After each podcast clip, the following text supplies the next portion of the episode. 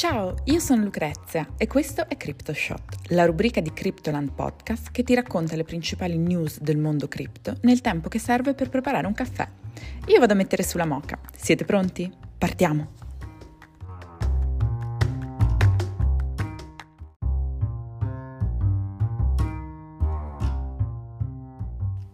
...15 aprile 2022 i stablecoin, le stablecoin 100% decentralizzate e collateralizzate da un asset fisico. Le stablecoin sono considerati da molti il santo graal della finanza decentralizzata. Questi token digitali sono progettati per avere una volatilità minima e questo incoraggia le transazioni sulla blockchain, la fiducia e l'usabilità. Tuttavia, fino ad oggi, le stablecoin hanno sempre dovuto trovare un compromesso tra due proprietà molto desiderabili. Da una parte la piena centralizzazione, dall'altra la collateralizzazione con un asset fisico che abbia un'utilità intrinseca. Questo compromesso infatti deriva dalla convinzione che gli asset fisici che garantiscono le stablecoin devono essere gestiti da custodi centralizzati e di fiducia e non possono essere gestite nel modo decentralizzato degli asset immateriali. In opposizione a questa visione convenzionale è nata una nuova classe di stablecoin che teoricamente può essere sia completamente decentralizzata che completamente garantita da un asset fisico con utilità intrinseca. Stiamo parlando delle Electricity Stablecoin o e-stablecoin. I ricercatori del Lawrence Livermore National Laboratory in California sono riusciti a progettare una classe di stablecoin in grado di trasmettere energia come forma di informazione. Questa innovazione consentirebbe di trasmettere elettricità senza rete o fili fisici, creando una stablecoin completamente collateralizzata e ancorata a una risorsa fisica, l'elettricità, il cui valore dipende dalla sua utilità. Secondo gli scienziati, una e-stablecoin verrebbe coniata tramite l'immissione di un kilowatt per ora di elettricità, più una commissione. La stablecoin quindi potrebbe poi essere utilizzata per le transazioni nello stesso modo in cui qualsiasi altra stablecoin viene utilizzata, oppure potrebbe essere usata per estrarre l'energia bruciandola sempre a pagamento. L'intero processo può essere controllato da smart contract con un cloud di archiviazioni di dati decentralizzato e non sarebbe necessaria alcuna autorità centralizzata di fiducia per mantenere o erogare il bene. I ricercatori hanno utilizzato l'elettricità poiché ha un prezzo e una domanda altamente stabili e l'elettricità necessaria per mintare i stablecoin sarebbe facilmente sostenibile. Sempre i ricercatori hanno definito questo lavoro come un proof of concept, una sorta di test che viene condotto per determinare se un prodotto, un'idea o un servizio è valido e può essere portato in una fase di commercializzazione e realizzazione. Hanno infatti aggiunto che per realizzare una e-stablecoin funzionante probabilmente saranno necessari ulteriori progressi tecnologici per aumentare la velocità, l'entropia di trasferimento e la scalabilità degli information engine, dispositivi che convertono le informazioni in lavoro. El Salvador, il crollo di Bitcoin non rappresenta un rischio finanziario.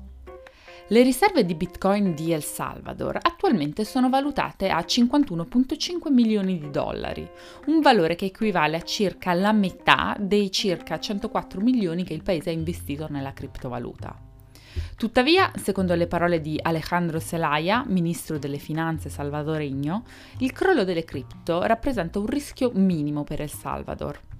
El Salvador è diventato il primo paese a rendere Bitcoin valuta a corso legale lo scorso settembre, ignorando le aspre critiche del Fondo Monetario Internazionale. Durante una conferenza stampa tenutasi lunedì, Zelaya ha criticato la stima di Deutsche Welle, un'emittente internazionale tedesca e uno dei media internazionali di maggiore successo e di rilievo secondo cui il portafoglio Bitcoin di El Salvador ha perso circa 40 milioni di dollari di valore in base all'attuale prezzo di BTC.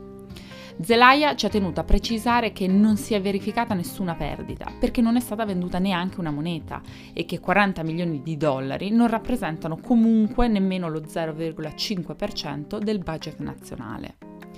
Il ministro ha anche rivolto qualche frecciatina al Fondo Monetario Internazionale, che più volte ha esortato El Salvador ad abbandonare la sua politica su Bitcoin e starebbe utilizzando i media mainstream per diffondere presunti resoconti non del tutto completi sull'adozione di Bitcoin da parte del paese.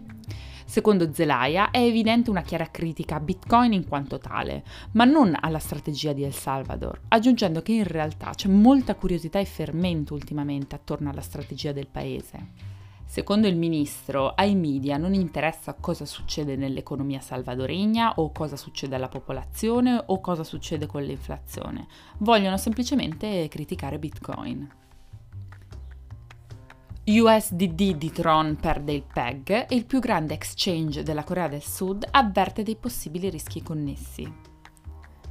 Upbit, il più grande exchange di criptovalute della Corea del Sud, ha avvertito i suoi clienti dei possibili rischi per coloro che detengono Tron e Waves, dopo che entrambe le loro stablecoin algoritmiche, USDD e USDN, hanno iniziato a perdere il PEC lunedì tra il crollo dei mercati e gli investitori sempre più preoccupati per l'inflazione, l'inasprimento delle condizioni finanziarie e la potenziale recessione.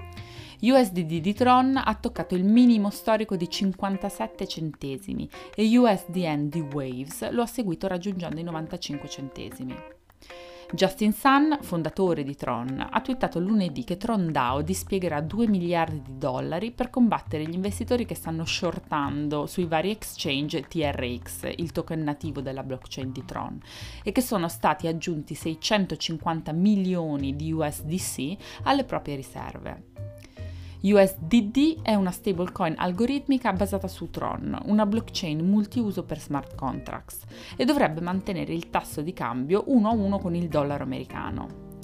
USDD è collateralizzata con criptovalute come TRX, Bitcoin e altre stablecoin, tra cui USDT di Tether e USDC di Circle.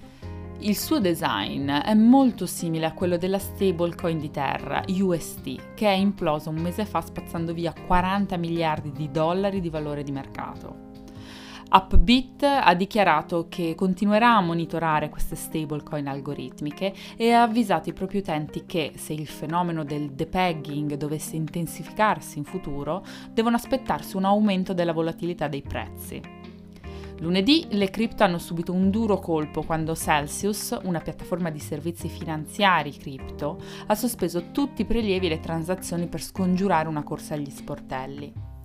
Questo è solo l'ultimo segno di una crisi di liquidità nel settore delle criptovalute, su cui pesa anche il contesto economico in peggioramento in tutto il mondo e le banche centrali che aumentano i tassi di interessi prosciugando la liquidità in eccesso dal sistema finanziario, nel tentativo di combattere l'inflazione in crescita.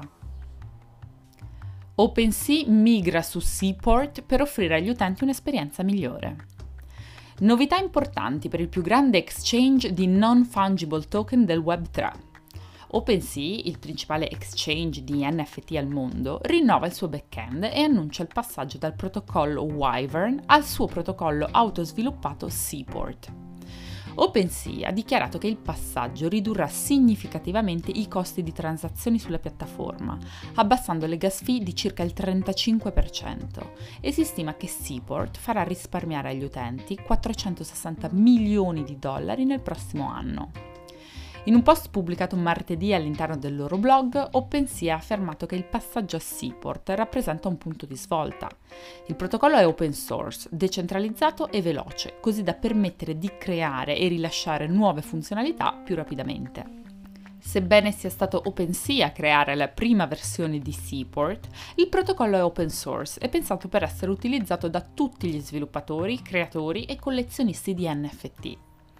I venditori dovranno pagare una fee singola per collezione se vorranno vendere NFT sulla piattaforma utilizzando il nuovo protocollo. Oltre a ridurre i costi delle gas fee, con il passaggio a Seaport gli utenti potranno fare offerte per intere collezioni su OpenSea. In poche parole, da oggi si potrà fare un'offerta su tutti gli NFT di una collezione e gli utenti potranno anche fare offerte per NFT in una raccolta che abbiano specifici tratti. Inoltre, eh, con questo nuovo passaggio, OpenSea mostrerà più filtri e statistiche, come la percentuale di rarità, il prezzo minimo e l'offerta più alta, per rendere ancora più semplice e completa l'esperienza di acquisto di NFT. Se il passaggio a Seaport consentirà davvero tutte queste nuove funzionalità su OpenSea, si potrà dichiarare una grande vittoria sia per la piattaforma che per i suoi utenti.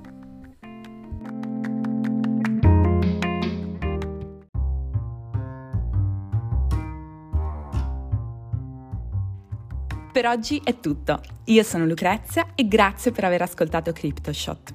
Vi aspetto per il caffè di domani. Ciao!